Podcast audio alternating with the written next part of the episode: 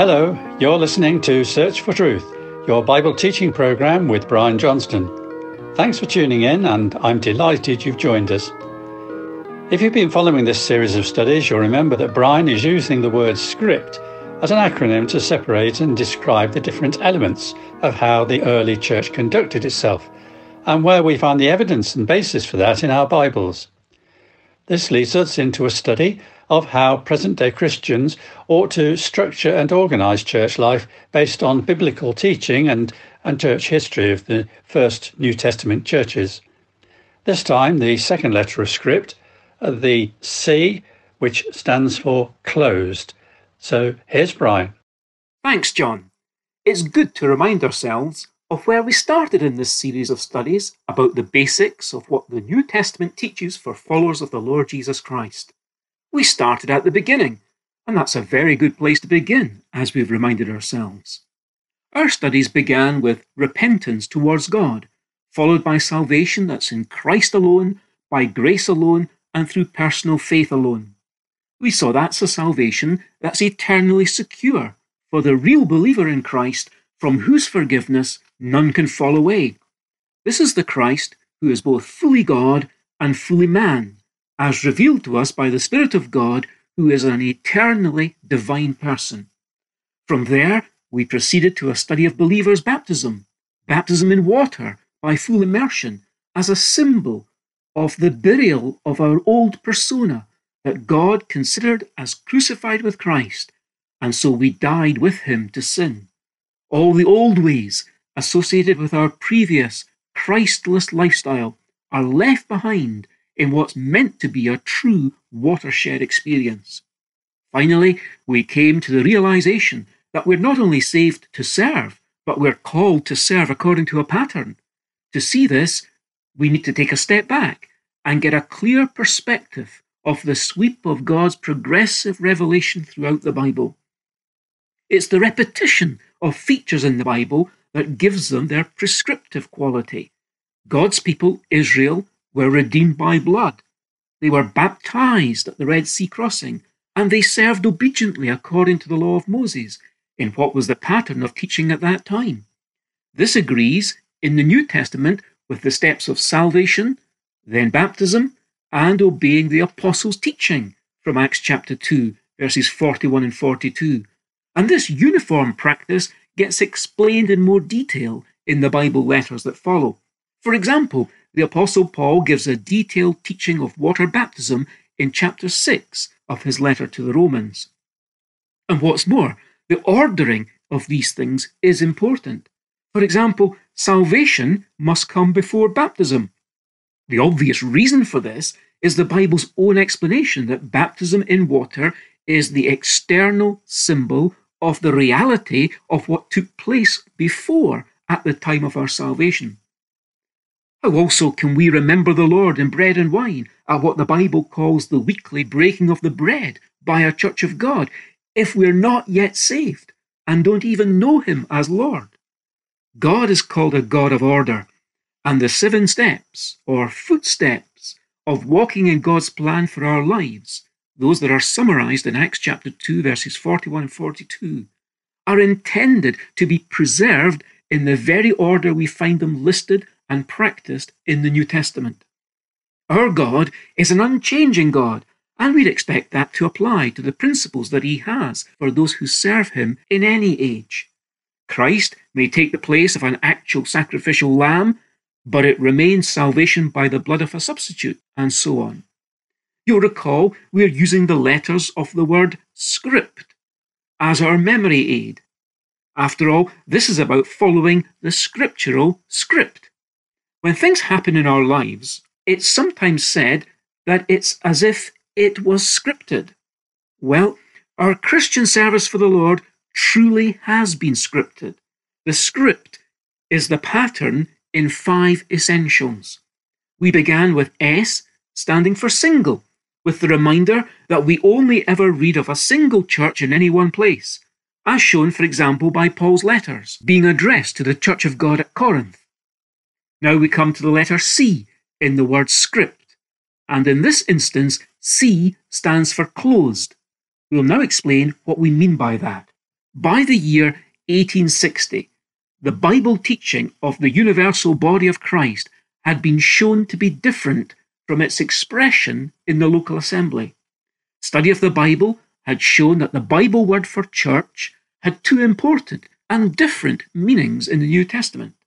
It first signified the church of which Christ has spoken when he said, I will build my church. That's in Matthew chapter 16.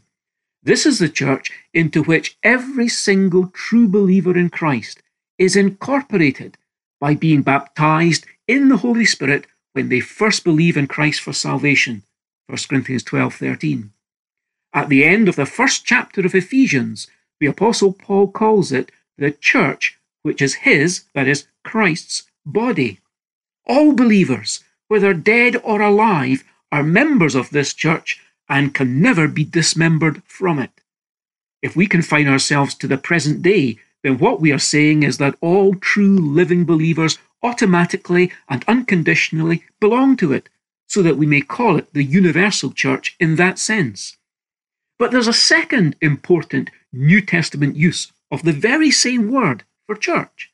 And that's when the context where it's found makes it clear that it's talking about a local gathering of disciples of the Lord Jesus. It's to such churches in the New Testament that the Apostle Paul, for example, wrote his teaching letters with words of correction and warning at times. This is because believers were responsible for the maintenance of these local assemblies, in particular, instructions are given for appropriate behavior at the gatherings to break bread in remembrance of the Lord. The freshly discovered and thrilling biblical teaching about the church, which is Christ's body, had brought with it a very natural desire to express the unity of the body in the simple ordinance of the breaking of the bread, shorn of all ritual and transcending previous denominational barriers. It was as the movement matured that people began to make a difference between the unity of the body and its various local expressions. As more consideration was given to these local expressions of Christ's body, a sense of responsibility began to develop surrounding those who were considered eligible to be communicants at the Lord's table in these local settings.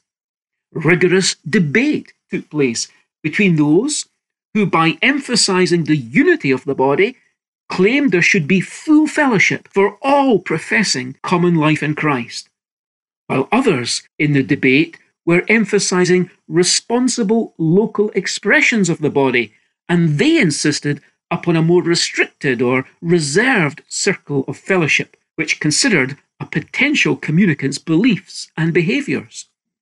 Achieving consistency in these matters was proving to be somewhat of a headache. Christian believers were also debating the significance of the Bible term being added, for this seemed related to who should be admitted to participate at the Lord's table. A decisive turning point in the debate was understanding accurately what people were added to in the New Testament record. Were newly saved sinners added to the body of Christ? or were believers added to its local expression. From verses such as Acts 11, verse 24, it was understood to be the latter. Those who were added were already believers, already members of the body, who were being added to its local expressions in local churches. The Greek writers made use of the same verb to describe the act by which cities, towns, or provinces changed their masters and put themselves under another government. So, for example, the 3,000 persons added in Acts chapter 2, verse 41, left the side of the scribes and Pharisees and put themselves under the teaching of the apostles, and so under the lordship of Christ. There was also the question was reception at the Lord's table a privilege only for those who were godly in life, or was it a basic right for all who possessed common life in Christ? Many came to see it as a privilege bestowed by the Lord in accordance with Scripture. They based this on words such as the following from the Apostle Paul. Now, in giving this next instruction, he says, I do not praise you, because you come together not for the better, but for the worse. When you come together, it's not to eat the Lord's Supper, for when you eat, each one takes his own supper first, and one goes hungry, while another gets drunk. Do you despise the church of God and shame those who have nothing? For I received from the Lord that which I also delivered to you, that the Lord Jesus, on the night when he was betrayed, took bread, and when he had given thanks, he broke it and said, This is my body, which is for you. Do this in remembrance of me. In the same way, he also took the cup after supper, saying, This cup is the new covenant in my blood. Do this, as often as you drink it, in remembrance of me. For as often as you eat this bread and drink the cup, you proclaim the Lord's death until he comes. Therefore, whoever eats the bread or drinks the cup of the Lord in an unworthy way shall be guilty of the body and the blood of the Lord. But a person must examine himself, and in so doing he is to eat of the bread and drink of the cup. For the one who eats and drinks, eats and drinks judgment to himself if he does not properly recognize the body. 1 Corinthians 11, from 17 to 29. These scriptures plainly call for self examination and show how certain people were judged by expulsion when they despised the church of God by their abuse of what was so evidently a privilege at Corinth. From such considerations of the Word of God, by paying attention to the script or scriptural pattern, they held to the understanding that the Lord's table was closed to all but baptized and added believers, with addition to one church of God, meaning addition to all. And so the C in our use of the word script stands for closed. That is, access to the Lord's table in New Testament times was closed to those who were not suitably added to continuing church fellowship.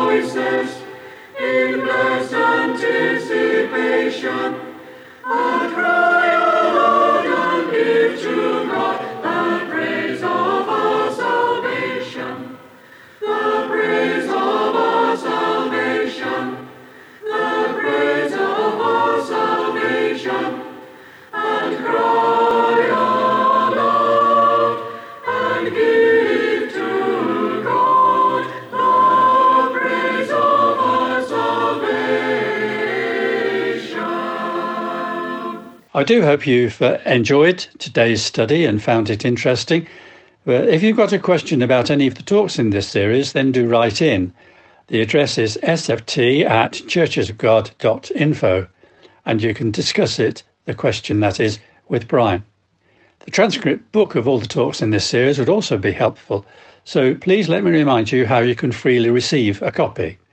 Just ask for the title A Good Place to Begin. You can use email or the post, and here's our address.